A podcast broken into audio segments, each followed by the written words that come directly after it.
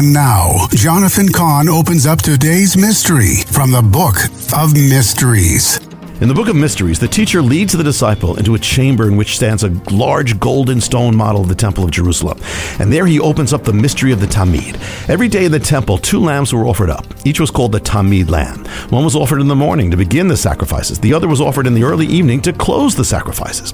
Now, the mystery. The morning lamb was offered at the third hour, 9 a.m. Messiah was crucified at the third hour, 9 a.m. The evening lamb was offered at the ninth hour, 3 p.m. Messiah died on the cross, ninth hour, 3 p.m. You see, Messiah is the Tamid, and there's a mystery to the word. Tamid means continually, always, and forever. Messiah is your Tamid, the one who's with you, whose love is with you continually, always, and forever. What you just heard comes from the Book of Mysteries. Get it online or wherever books are sold and at mysteriesbook.com. That's mysteriesbook.com.